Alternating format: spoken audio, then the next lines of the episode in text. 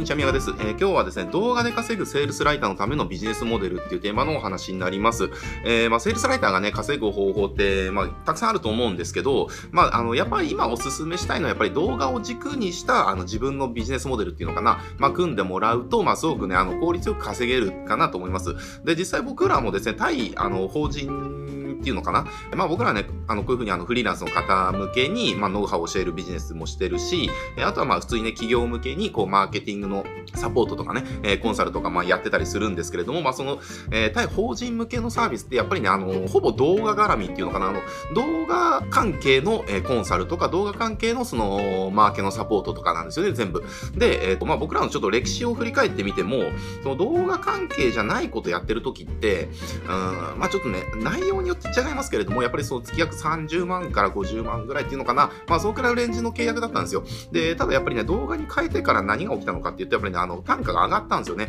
えー、で、月額でやると大体50から100ぐらいのね、あの、レンジでの契約になったんですよ。で、なので、あのー、まあ動画をなんでお勧めするのかっていうと、えっ、ー、と、まあ今、今言ったように、まあ単価がまず、桁が変わってくるっていうところですね。動画っていう軸で、あの、仕事を取っていくと、まず単価がめちゃくちゃ高くなる。で、あとは、まあ今動画って、これでも改めて言う必要ないと思いますけれども、まあすごいトレンドなわけなので、まあ需要がすごい伸びてるっていうところで、まあ仕事が、まあ単純に取りやすいですね。で、取りやすいので、まあそういった意味ではすごいメリットがあるし、で、あとはなんだかんだ言ってやっぱりね、動画ってね、はめれば成果出るんですよ。まあその成果の度合いはありますよ。えー、ただやっぱりその今まで動画をやってなかったクライアントさんとかに対して、その動画っていうところを持ってきてあげると、まあそれだけであの、まあ目に見えてわかるね、数字っていうのがあの上がってきますので、えー、まあお客さんのその満足度とかね、あのそういったのも高くなるっていう理由があって、まあ動画をやっぱり軸でやった方がいいですよっていうことは今ね、セールサイトなんで、まあずっとこうお勧めしてきてるわけですね。で、ただやっぱりその動画って言ったらじゃあ何でもいいのかってとそうではなくて、セールスライターが動画を軸に自分のビジネスモデルを組むんであれば、えっ、ー、とね、これね、YouTube 広告中心に組んでもらいたいなって思ってます。で、それなんでかっていうと、結構やっぱり動画って聞くとほとんどの方が何でしょう、こう、編集側になっちゃうっていうのかな。うん、まあ動画で稼ぐイコールその動画編集で稼ぐみたいなね、感じで考える方多いんですけれども、でもやっぱりね、あの、編集を軸に組むのはそんなお勧めしてなくて、まあこれなんでかっていうと、その編集ってやっぱりね、仕事とか報酬は安定するんだけれども、その安定するがゆえに、その報酬が上がらないっていう、やっぱりあの構造上の問題があるかなと思います。で、編集の仕事ってやっぱりどうしてもこの YouTube の動画の編集とかっていうのがメインになってくると思いますので、そうするとやっぱり1本5000円とか1万円とかね、まあ高くて1万円とかぐらいですよね、もう。で、じゃあそれじゃあ毎日1本やったとして、で、まあ月30万円というのが限界収入になってくるわけですよ。1万円で受けたとしてね。で、5000円で受けたとしたらやっぱり月15万円っていう。えー、で、これ1日も休まずに毎日やってなんですよね。なので、あの、そういったところでまあ OK だよっていう方だったら別にいいかなと思うんですけれども、まあもうちょっとね、その月50とか100とか、まあ、稼ぎながら、かつ、その自分の時間もちゃんと確保していくっていうのかな。まあそういった感じのその自分のキャリアっていうのかな、ライフプランっていうのかな。あの、まあそういったことを得たいと思ってるんであれば、その動画編集っていうよりも、やっぱりその広告側っていうのかな。広告とかマーケティングよりの動画に関わっていくっていう感じですね。まあそうしないとちょっと構造上そっちのあの収入とかが上がっていかない、えー、構造になってますので、まあそういった意味で、ね、YouTube 広告を中心に自分のビジネスモデル組むことをお勧めしたいなって思ってます。で、じゃあ YouTube 広告中心にしてどんなビジネスモデル組むのっていう話なんですけれども、えっ、ー、と、これね、あの、フロントエンドを YouTube 広告の制作を売ってほしいんですよね。で、これなんでかっていうと、まあ、まずそもそも YouTube 広告自体がめちゃくちゃ伸びてる。あの、これ主要の広告媒体の中で一番伸びてるのが YouTube 広告なので、まあ、基本的に仕事は取りやすいんですよ、YouTube 広告って。えー、なので、あの、まあ、フロントエンドとしては最適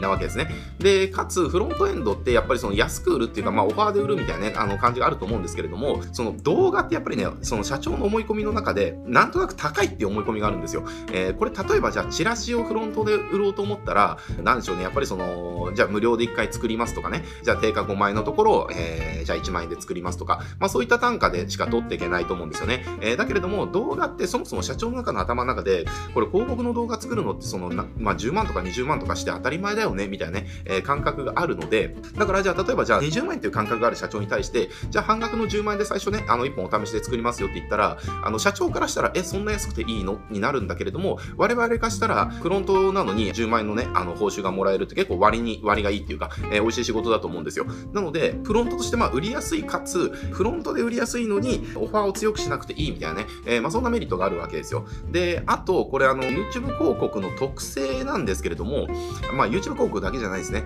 えー、まあ、動画とか、あとはディスプレイ、えー、要は画像を使う広告、えー、これのもう宿命なんですけれども、これ基本的に、例えばじゃあ何かのその広告が当たるじゃないですか。で、当たったとしたら、その広告の寿命って結構早いんですよ。えー、で、これなんでかっていうと、そういう動画とか写真とかね、まあそうした絵で見せる広告って、基本的にその絵がその見飽きられちゃうと、あの反応が一気に落ちるんですよね。えー、なので、これ YouTube 広告で成果出し続けてるところって何やってるのかっていうと、かなりスピーディーに新しい動画広告、要は YouTube 広告ですね、えー、投下し続けるってことをやってるんですよね。えー、で、これあるね、あの、証券会社さんの事例で、えっ、ー、と、月1本とか2本とかのペースで作ってたのを月40本のペースで作るように変えたんですって。で、そしたら何が起きたのかっていうと、えっ、ー、とね、証券会社、まあ、証券会社って、まあ、基本的に売るの難しいじゃないですか。にもかかわらず、健康したのはその動画広告の差し替えスピードを早めるっていうのかな。えー、それをやっただけで、確かね、問い合わせ数が6倍だったかな。すみません。ちょっとこれ、えっ、ー、と、確か6倍だったと思うんですけれども、まあ、6倍まで跳ね上がったみたいなね、えー、事例があったりとか、基本的にやっぱね、YouTube 広告でうまくいってるとこってどんどん差し替えるんですよ。で、これつまりじゃあ何かっていうと、そのフロントなのにもかかわらず継続になるっていうね、すごく美味しい仕事になっていくわけですね。で、まあそういったもので、えっと、だからその YouTube 広告動画でやるんだったらぱね、YouTube 広告フロントで売るっていうのはすごくね、あの、理にかなってるかなと思います。この動画の、なんていうのかな、トレンドの中で、えー、セールスライターが動画を軸にこう何かをやっていくんであれば、もうフロントエンドは YouTube 広告の動画制作売るっていうね。まあこれがやっぱり一番発展させやすいっていうのかな。えー、で、これじゃあ例えば YouTube の動画広告じゃあフロントで売りました。で、それじゃあ制作しますと。えー、で、そしたら、あの、バックエンドもこれ売りやすいんですよ。で、YouTube の広告っていうところで入ってるから、YouTube チャンネルやってるところだったら、YouTube チャンネルのそのプロデュースとかね、まあそういったところのバックエンドって非常につなげやすいし、あとはその YouTube っていうよりもその動画のマーケティングで集客したりとか売り上げもっと伸ばしていきましょうよってそのためのコンサルしましょうかみたいなね。要は動画コンサルみたいなところにもこう発展させやすいわけですよ YouTube 広告で入っておくと。これじゃあ例えばチラシから入っちゃった後に、えー、何でしょう YouTube チャンネルとかってなっちゃうといや君チラシ屋さんじゃんみたいな風にね、えー、要はあなたはこれこれこれのジャンルの人だよねっていうレッテルを払えちゃうとやっぱり違うジャンルのもって売りにくくなっちゃうんですよね。だからまあこれマーケティングファネルの組み方の基礎みたいなもんですけれどもやっぱり最終的に売りたいものから逆算してフロントを作っていくっていうのかな。か最終的にはやっぱりあのセールスライターってコンサルとか売った方がいいと僕は思ってて、やっぱりコンサルってそのある程度、まあコンサルもね、あの、突き詰めると労働収入なんですけれども、そのセールスライティングするとかね、書くとかって比べたら全然労働の部分ってないじゃないですか。えー、知識労働の方が多いので、やっぱりだから最終的にはやっぱりそのコンサル型の契約、継続契約ですね、をやっぱりバックエンドで売っていきたい。だからその動画マーケのコンサルだとか、あとは YouTube チャンネルのそのプロデュースとかね、まあそういったところを売っていきたいわけですよ。だからそれをバックエンドで売りたいんであれば、フロントエンドでそれにつながるもので、かつ売りやすいものですね。